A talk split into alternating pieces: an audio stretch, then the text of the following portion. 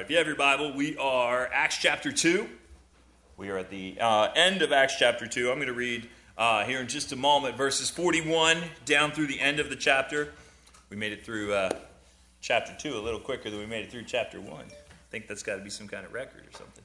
All right, well, um, before I jump into that, one of the things that I dislike, and I, I, I know Joey's a medic, but I don't think we have any other doctor. I don't like to go to the doctor. Not a fan of the doctor. I don't know why I don't like to go to the doctor. I have to be like horrendously sick before I go to the doctor. And I think part of that, part of the reason that I don't like to go to the doctor is because I don't really want to know what's wrong with me. Okay? All right, and, and, and, Tina and I will joke, and sometimes we'll, we'll drag Eric and Angel into it as well right? There have been scientific studies that when men get sick, it's infinitely worse than when women get sick. Scientifically studied, right? There, there are scientific studies. I don't have any of them in front of me right now, but I'm sure I could find it. It's on the internet. Why would they lie, right? But I don't, I don't like to go to the doctor because I don't want to know what's wrong with me. I would much rather just lay on the couch and let Tina take care of me. I'm pretty sure she's watching right now, so if there are any comments coming through right now on this, Joey, just go ahead and delete them. Okay? All right, but um, one of the things that we do for, for our children is every year we take them to the doctor. We go see Dr. Smith, our pediatrician, and Dr. Smith asks them a bunch of questions, and then she checks their eyes and their, their, their ears and their nose, and she, you know, she checks their weight and does all those things because we want to know if our children are healthy and if they're growing. And if they, there, there are different benchmarks that they have to have, like their height versus their BMI. And apparently, according to, uh, according to their last checkup, which we just did about two weeks ago, Jack and Ethan are both projected to be about nine and a half feet tall. Okay? according, to the, according to the scale that they got going on, they're going to be some tall boys. I don't know where they get that from. I, you know, Tina and I are not, not small people by any means. But um, so we want to know if they are healthy, if they are growing and doing the things that they want to do. Well, a church, a church is not just a building. And we say that all the time. We say a church is not just a building. We say a church is a group of people. But there are signs, there are things that, that from time to time we have to stop and we have to do a checkup on to make sure that the church is healthy. Because we can go along and we can go along and we can go along and we can, you know, think that there might be might be some concerns. And if we're not careful and we ignore those concerns for too long, what ends up happening is the church dies. The church just is gone. And, and from time to time we have to we have to stop and take a look and make sure are things going the way that Jesus intended them to. And so that's where we are today in Acts chapter 2 uh, we're going to take a look at, uh, I entitled this message, Signs of a Healthy Church. And in Acts chapter 2, beginning in verse 41, uh, I know we read that last week, but 41 down through 47, it describes what the early church looked like and what was happening as a result of them doing those things. So let's go ahead. I'm going to read uh, that passage of Scripture. We're going to pray, and then we'll jump right into it. Uh, beginning in verse 41, it says this so those who accepted his message were baptized, and that day about 3,000 people were added to them. They devoted themselves to the apostles' teaching, to the fellowship, to the breaking of bread, and to prayer. Everyone was filled with awe, and many wonders and signs were being performed through the apostles. Now, all the believers were together and held all things in common. They sold their possessions and property and distributed the proceeds to all as any had need. Every day they devoted themselves to meeting together in the temple and broke bread from house to house. They ate their food with joyful and sincere hearts, praising God and enjoying the favor of all the people. Every day the Lord added to their number those who were being saved. Let's pray. Father, I pray that you would uh, use the Holy Spirit right now to fill us, to open our eyes and open our hearts, to not just hear, hopefully, um, hopefully a, a, good, a good talk on this passage, Lord, but that we would understand that this is truly the Word of God and you are communicating uh, to us what you would have us to do, Lord. Help us to be different people. Lord, I pray that you would fill me with the Spirit and, and, and help me to communicate not what you would have, not what Jonathan wants to say, but what you would have us say, Lord. Give me the right words to speak. Help us to be different people. Help us to grow closer to each other as we grow closer to you through this. We ask all this in your name. Amen. All right, so if we look in verse 42, if we look in verse 42, there are four things that, that Luke writes here that tells us the four things that this early church did that made them so healthy. And the result of that, of the result of them doing these things, we see in verse 47, it says, Every day the Lord added to their number those who were being saved. All right, so what we're going to do is we're going to dive in and we're going to look at these, and then the other verses play out. They're kind of um, kind of flavoring to go with that. So the first thing that we see, the first thing that we see is that the early church were, was devoted to the apostles' teaching. All right? The first thing that they did was they were devoted to the apostles' teaching. And what were they teaching? They were teaching the Bible. All right? The early church loved hearing God's word taught. Guys, you look confused in the back. I only have two slides today. I was really lazy. So, right? Point one is description of a healthy church, and point two will come later. All right? So I, I didn't mean to throw you off there. I, I yeah, I was, I was, I don't have points today. Sorry. uh, all right, but anyway, now I'm all thrown off. The early church loved to study the Bible. All right? That was the main thing that brought them together. How did they form? They formed by hearing God's word. Okay? They didn't form over, they, they didn't come together. They weren't saved because they had a delicious ham dinner, although they were Jewish, so they probably weren't having ham dinner anyway. All right? I'm just thinking of last night. They came together because of a devotion to God's word. They were hungry to hear God's word. They wanted they understood that the scriptures were the very words of God. And Peter Peter understood this when he wrote this. Later on he's going to write some letters and in 2 Peter uh, chapter 1 verse 21 says this, because no prophecy ever came by the will of man. Instead, men spoke from God as they were carried along by the Holy Spirit. The early church, this, this brand new group of people, they loved hearing the Bible taught. They loved getting together to study it. This is also why the Apostle Paul, who we'll meet in a few chapters, he emphasized so strongly to Timothy and Titus the need to teach strong doctrine. He wanted to, he wanted to make sure that Timothy and Titus, as they were leading their churches, were teaching what the scripture says. The early church needed to hear the word of God. It was the nourishment they needed to grow in their faith. Right? We want our children to grow, so what do we give them? We give them Mike and Ike's and Kool-Aid, right? We give them all. We give them Doritos, and we give them, you know, uh, we give them Mountain Dew in their bottles. We do all of those things. That's that's how we get our children to grow, right? No. Okay, please, moms, shake your head. No, don't. I'm, I'm looking at Eric, and he's like, yeah, yeah, yeah. All right. If we want our children to grow, what do we do? We make them eat their green beans and we make them eat broccoli and we give them milk and we give them all of the things that is good for them. Not the things that they necessarily want, but the things that they need. And sometimes, sometimes they don't always want to eat their green beans, all right? When I was growing up, my, my dad would take me to my aunt's house and she would always feed us butter beans. I don't know if you've ever had a butter bean, it's about this big, okay? it's huge, right? I didn't want to eat them.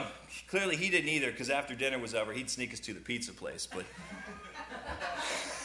sometimes we have to eat things, sometimes we have to eat things that, that don't necessarily taste good, that we don't want to eat, but they're good for us. Same thing is with the, the scripture. Sometimes we hear things that, that makes us happy. Other times we hear things that hurts and it steps on our toes.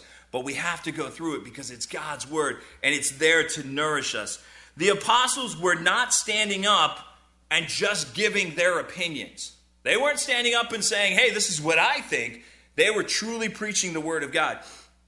They were not coming up with a topic, and then digging through the Bible trying to find verses to go with the topic that they're talking about. There are sometimes when I'm in, in Facebook groups um, uh, uh of different things, and, and, people go, Yeah, I'm teaching a, a topic on, or I'm teaching a, a message series on this. Help me find verses to go with what I'm trying to teach. And I just scratch my head and go, That's not how it works, man. That's not how it works. Instead, what the, the apostles were doing is they were direct, teaching directly from the scripture because it was God's word.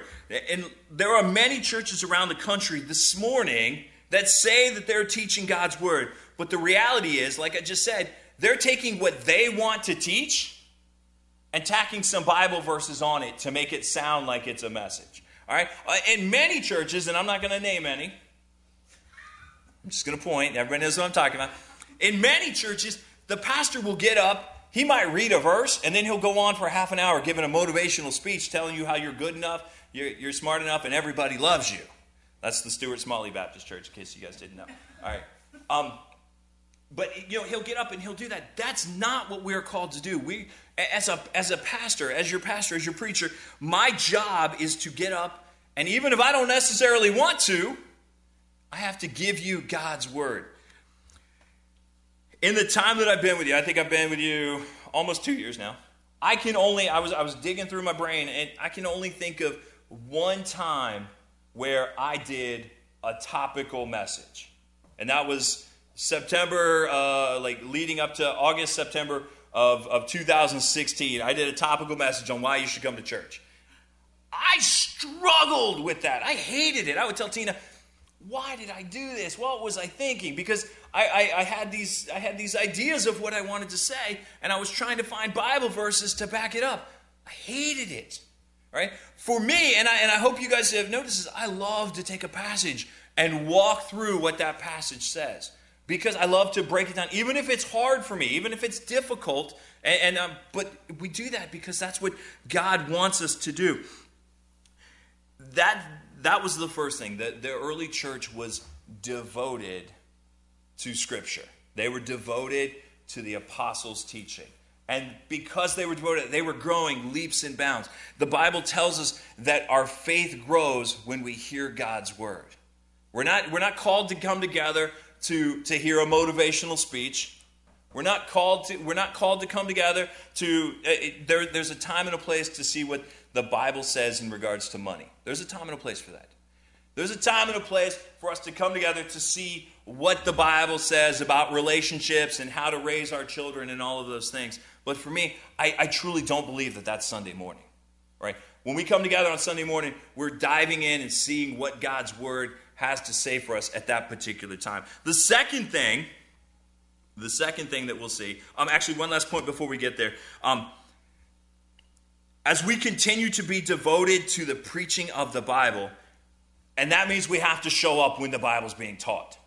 All right, there are, I'm gonna. I'm gonna straight up honest. I, this is one of those parts where it hurts.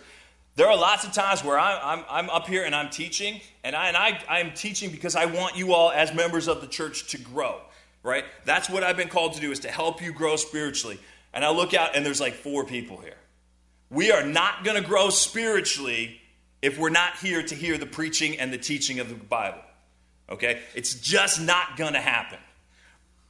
The second thing that we see here is not only were they devoted to the apostles' teaching, they were also devoted to the fellowship.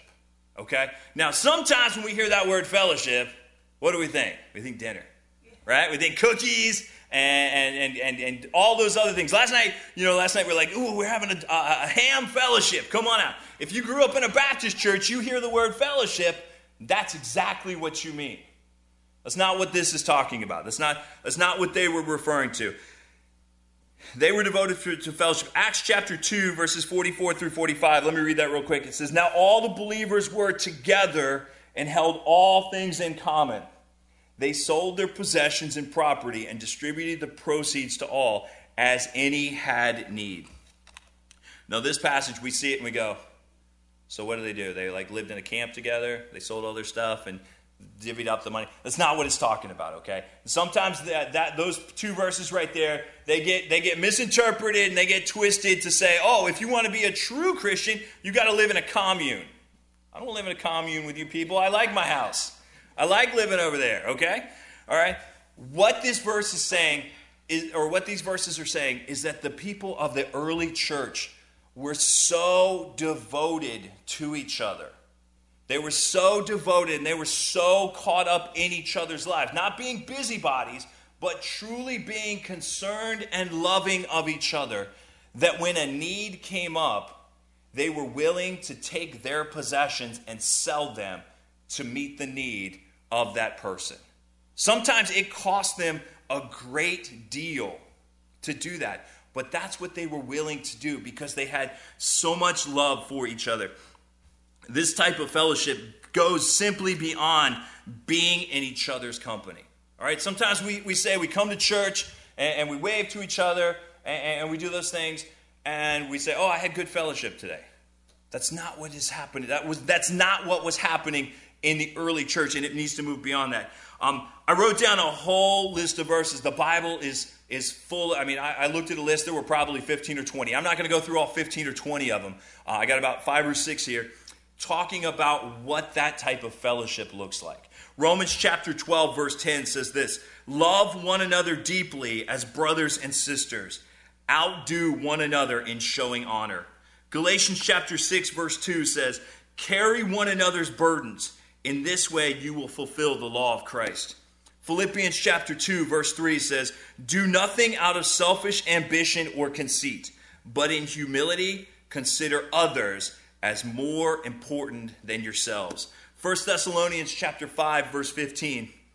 See to it that no one repays evil for evil to anyone, but always pursue what is good for one another and for all. Hebrews chapter 10 verse 24.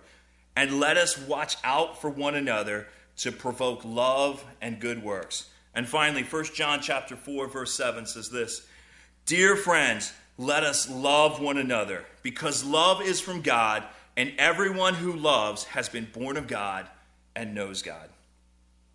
The early church, and this actually got them into trouble later on.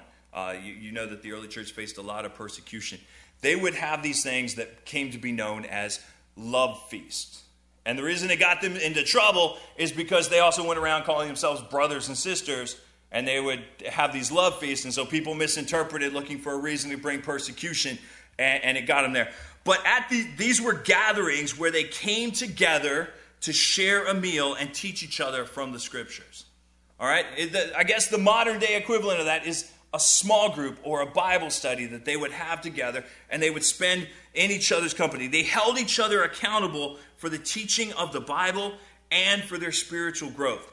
It was more than just a superficial meeting. When they came together, they truly loved each other. They, they loved each other to, to, as Eric has mentioned a couple times, to have hard conversations with each other and holding each other accountable for what was going on. Back then, in, in that culture, they truly believed that one person was accountable to another person. In our culture, we're all independent. All right? We don't want anybody speaking to us. And if somebody does, what happens? We go all porcupine, right? Our, our, our quills pop up, and we're like, man, you best back off before I start shooting these things at you. Okay? That's what ends up happening. But that wasn't the way it was back then. This was their life, and this was their family. In fact, I, I, one thing that I, I, didn't write in my notes, but I, wrote down when it says in um, in verse 41 that 3,000 people were baptized. What that shows us is that they were fully committed to what they were doing. This wasn't just a superficial thing for them.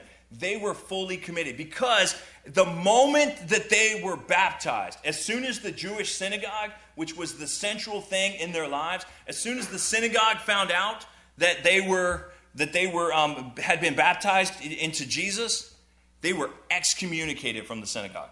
They were kicked out and were no longer considered a part of that group.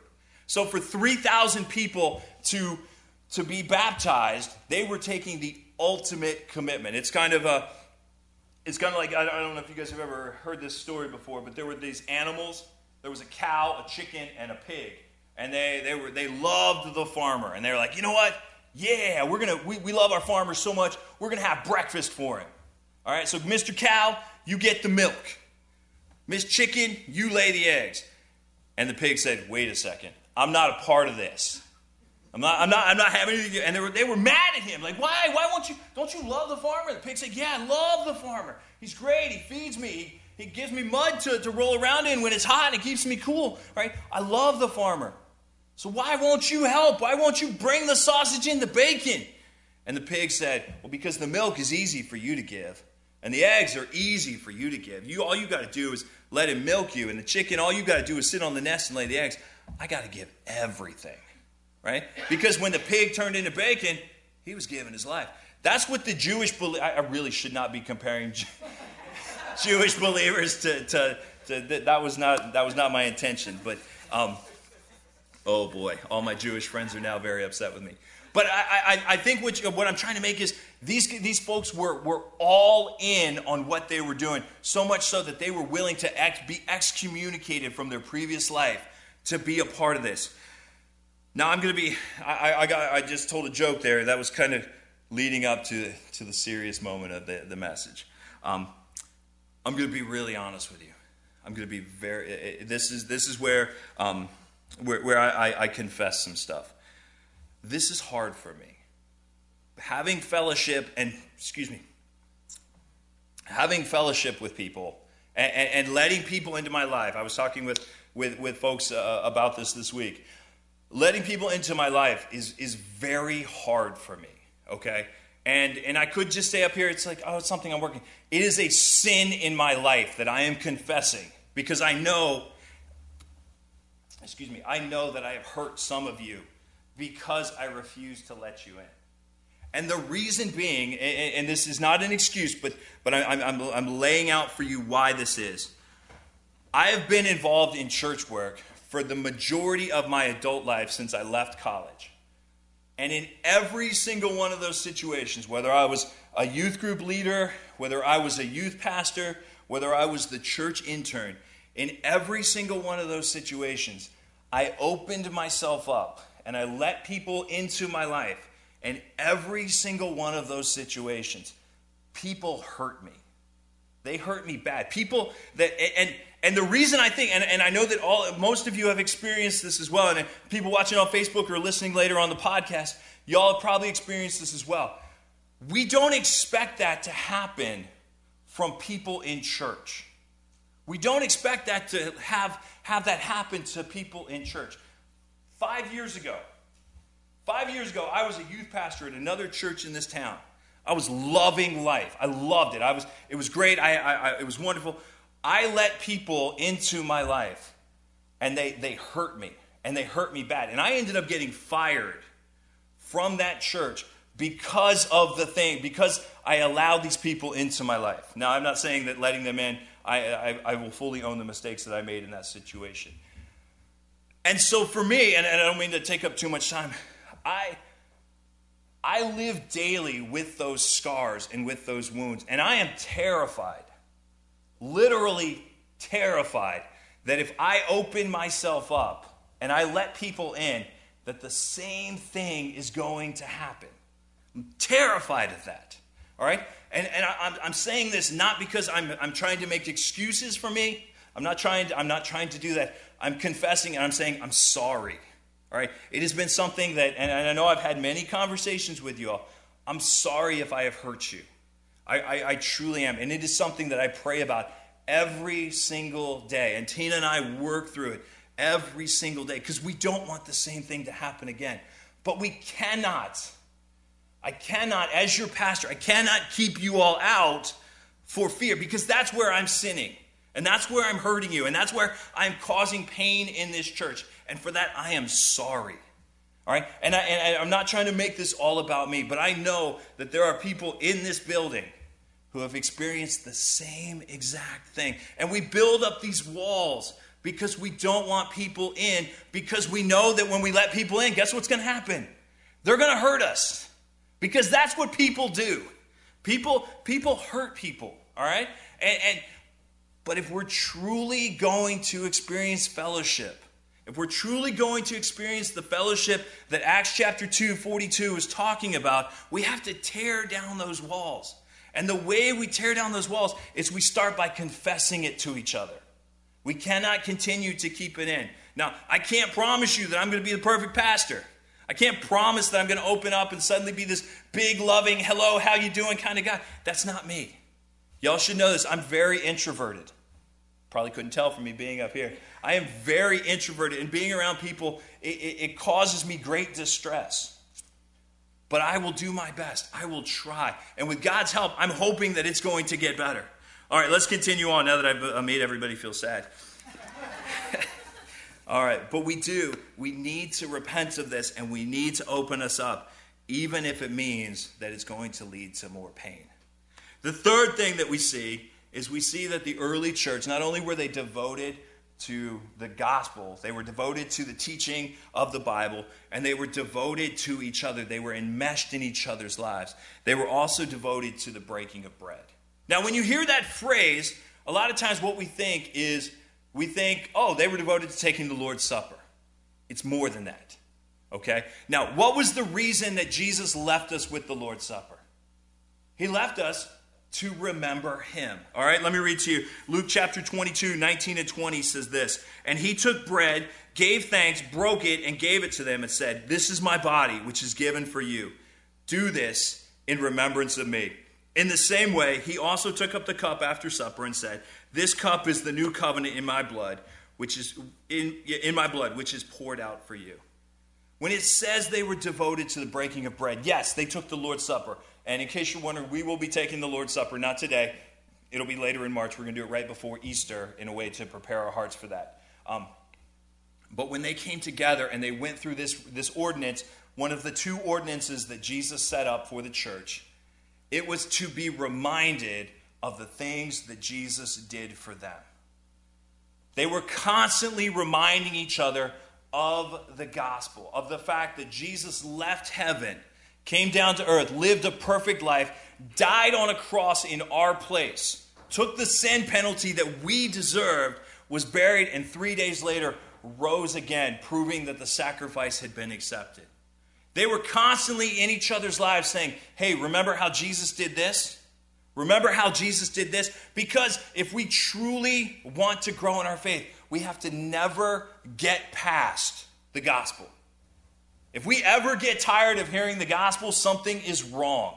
And the early church, it says it was devoted to the breaking of bread. They were constantly reminding themselves about Jesus. It wasn't about their preferences, it wasn't about their comfort, it wasn't about this, that, or other. It was about Jesus. And that is what church is about. Church is about Jesus. And then the last thing we see, and then we'll move to my, uh, my last point. Um, they were devoted to prayer. They were devoted to prayer. The book of Acts is full of examples of prayer. It's clear that the apostles believed in the importance of prayer. The apostles gathered together to pray for the, for the Holy Spirit, pray before the Holy Spirit was given. In Acts chapter 6, verse 4, the first deacons were appointed because the apostles said, Listen, we need people to help us out in the church. There's lots of people who are complaining and upset because they don't feel like they're being taken care of. They don't feel like they're getting cards from anybody. They don't feel like people are giving them hugs and things like that. We, we, we, we can't do it. So we need people, we need people that are gifted in that area to step up and do those things. Because what are the pastors supposed to do? The pastors are supposed to preach the word and they're supposed to pray. All right? It's not, and, I know that that's probably a paradigm shift. Right? Everybody wants the pastor to, to love them. And guess what? The pastor does love you.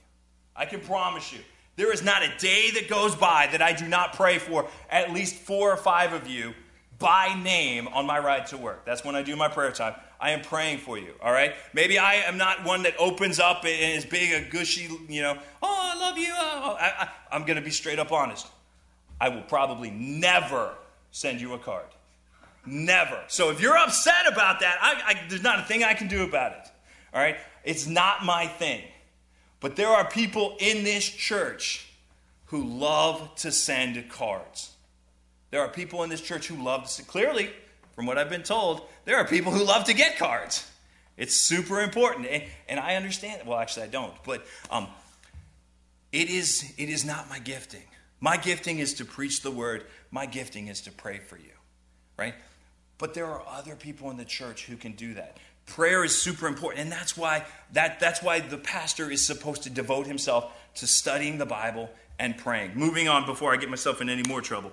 In Acts chapter 12, Jesus, or James, what James, James, John, and Peter, James, one of the big three, he was executed, and they threw Peter in jail because the Caesar saw that it made everybody happy, so he threw Peter in jail. He's getting ready to do the same thing for him. And what did the church do? They gathered together and they started to pray. They got together and they started to pray, and because they were praying, Peter was able to be released from prison.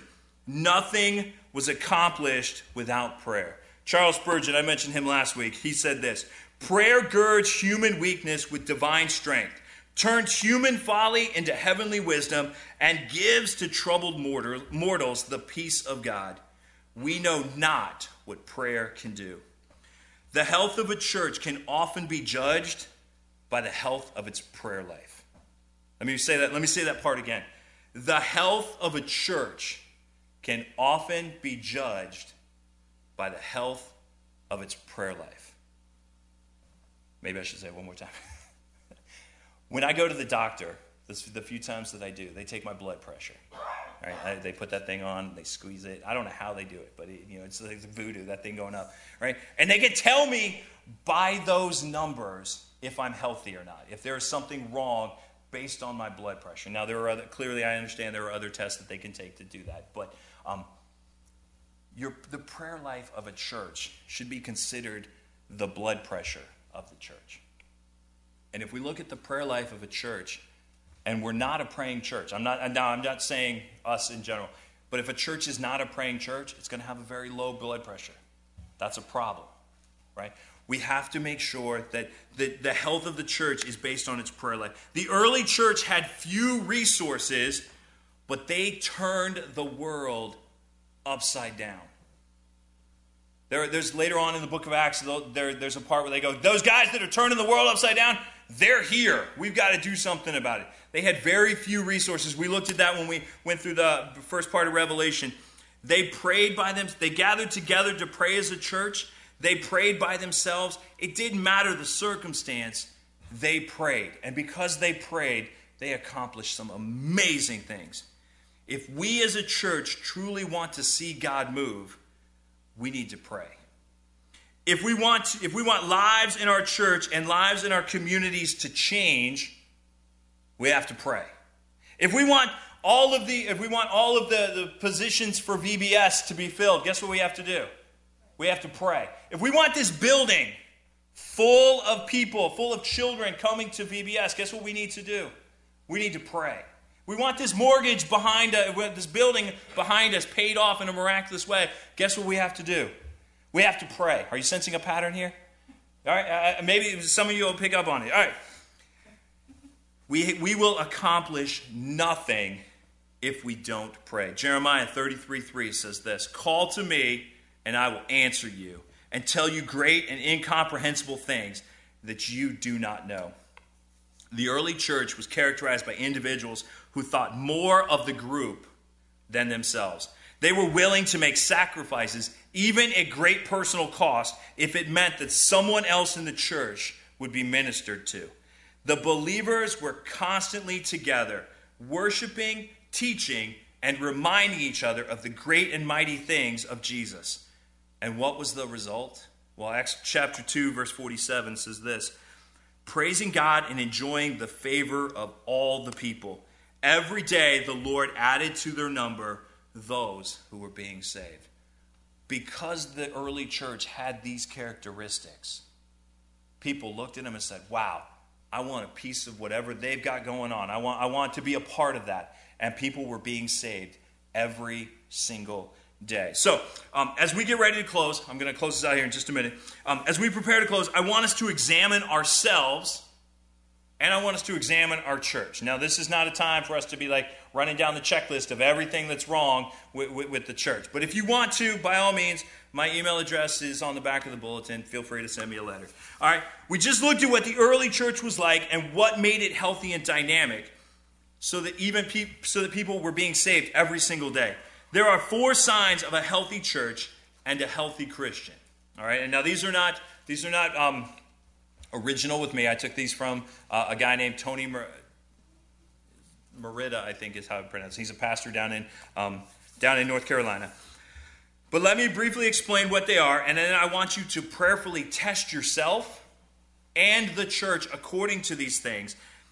And as you do, pray that the Holy Spirit will strengthen you in them and strengthen us as a church to grow in these areas. All right, the first one is loving fellowship. Do you have fellowship with God through Jesus? All right, that's the very first thing. If you don't have a relationship with Jesus, that's where we start. Okay, none, none of anything else that I say after this is, is moot if you don't have a relationship with Jesus Christ. Loving fellowship is, is there. Are you working to develop relationships with others in your church? Do you show up for events? And are you worship and worship faithfully? And do you make it a priority to pray for others in the church? That's the first thing. I hope, I hope you're praying through these. Number two, biblical nourishment. Do you understand and can you easily explain the gospel? If you've been with us on Wednesday nights, I hope you can say that you can. All right. Um, are you regularly sitting under the authority and teaching of the scriptures? Meaning, are you making it a priority that when the Bible is being taught, that you are here to hear it? Because if you're not, you're not getting the nourishment that you need. Now, I'm not trying to put myself up and saying I am the, the end all be all of anything. Hopefully, though, hopefully I am faithfully communicating what the scripture is saying, and it's helping you to grow as you hear it. Are there individuals in your life who are helping you to grow as a believer? Are you teaching the Bible to others? Right? Is there somebody who's helping you grow? And are you helping somebody to grow? Number three, vibrant worship. Do you look forward to gathering with your church family to sing and praise God? Are you grateful for the privilege to gather together as a church? Do you experience awe and wonder when you consider what Jesus has done for you.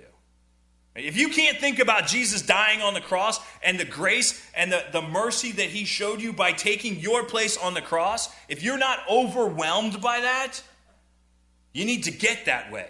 You need to find out what is keeping you from being overwhelmed by that and get that way. If you ever get past that, there's a problem. There's a very serious problem. Many of us take coming to church for granted. But there are brothers and sisters meeting this morning in secret. And I'm not trying to put the guilt trip on anybody, but there are brothers and sisters around the globe that are meeting in secret right now because if they're found out to be worshiping, they'll be thrown in prison or worse, right? And then number four, word and deed outreach. How are you doing when it comes to sharing the gospel with others? How are you doing when it comes to inviting others to join you in corporate worship? All right? Are we going out during the week and are we inviting others to join us like Philip did? Or I'm sorry, like um hold on, I'm getting it mixed up. Andrew, and there we go. Andrew, sorry. Andrew went out and he started inviting people to come and see Jesus. I'm looking around this morning. We were supposed to have invite teachers to, to church this morning. I don't see too many teachers. Now, I, I'm not putting the blame on everybody, but did we invite them? All right. There are people who have family that live in this neighborhood. Houses within arm's reach. We can look out the window and we can see houses of our neighbors and our friends who all they have to do is walk across the street. Are we inviting them to come to church? Are we sharing the gospel with us? Sorry, I'm getting myself all worked up here. All right? How are things in regards to deeds outreach? Are you regularly helping to minister to others? And are you practicing generosity with your time, talents, and finances? Tomorrow afternoon, um, this isn't a part of my message, and I know we got to close. Tomorrow afternoon at Eagle Intermediate School out in Martinsburg, um, there's a, a, a, ministry that we contribute to from time to time. uh, community combined or combined community ministries. They provide um, food bags for, for children. Now, with the potential of school being shut down Thursday and Friday, um, there, there's going to be a long period of time where the students who receive food are going to not be able to get that. So, tomorrow afternoon at 3 o'clock, because it's a holiday, most of us have the day off, they're doing an emergency pack where they need people to come out and help pack about a thousand bags. Right? This would be a perfect opportunity for us to reach out and minister to our community. I know my family is planning to be there. I, am mentioning this because I'm hoping that, to see some familiar faces there as well. The early church did many things well because they stuck to the basics. They loved Jesus and his word, they loved each other, they worshiped consistently, and they prayed without ceasing. But one of the key things that may be overlooked is the fact that they did it together. They did it together. Nowhere in the Bible will you find a Lone Ranger Christian. All right. A lot of times, you know, particularly in movies and stuff, we see this guy who, um, and I hazard to use this phrase because I know it has a has a negative connotation. In movies and stuff, we see lone wolf characters, right, that are that are running around and doing things by themselves. That is not a scriptural principle in any shape or form. We look to the guy who goes it alone as some kind of hero to emulate. The problem is that this type of behavior has no place in the body of Christ. And that's why I've stood up here before you many times and had to say, look, I struggle with self reliance. I struggle with wanting to do things on my own and not wanting to, to let people in. We are called to live, minister, and worship together. Our sanctification, growing to be more like Jesus, only takes place in the context of the body of Christ. When we gather together, and, and, uh, and I'm just going to be straight up honest. When I show up on a Sunday night and there's like six people here, it bothers me. All right, it bothers me. Not because, it, it, and not because I spent you know hours preparing to, to get up here on Sunday night and teach. But it bothers me because I know that the only way that we will grow as a church and that we will grow as Christians and we will grow to be more like Jesus is when we make it a priority to be together, to grow together. Showing up one time a week, and, and forgive me, I know I'm sounding like I'm chastising, and I don't mean it to be that way. Showing up for one service a week is not going to be enough to grow us to be like Jesus Christ. It's just not, it's just not going to happen. Our sanct- like I said, our sanctification only takes place in the context of a body of Christ. Acts 2 sets the example. Now it's our turn to make it happen. Let's close in prayer. Father, I thank you so much for the Acts 2 uh, example of what a, a church looks like, Lord. I, I, thank you that you gave us the opportunity to, to study that this morning. And, and as I think over our church, Lord, I am thankful so much for the people uh, who, who come and join us and, and are here to worship with us uh, on a Sunday morning, Lord. I, I am thankful so much for the fact that I have the opportunity to, to minister to them and to be ministered to by them. But Lord, I, I, I know that we do, we do many, many things well. We, we do many things well as a church. But Lord, I also know that there are areas that we can grow in. And, and, I, and I'm not, I, I hope that I am not just speaking for myself, but that, that others can see that as well. And, and, Lord, I pray that you would help us to take this, to use the Acts chapter 2 church as an example, and help us to grow as we love your word and as we love each other, and as we are constantly reminded of who Jesus is and what he did. And, and as we as we spend time growing together by praying together, Lord. We're not just praying for each other, but that we are, we are wrestling and praying together as a church. And those are the things that are going to help us to grow and help us to reach the health that you are calling us to.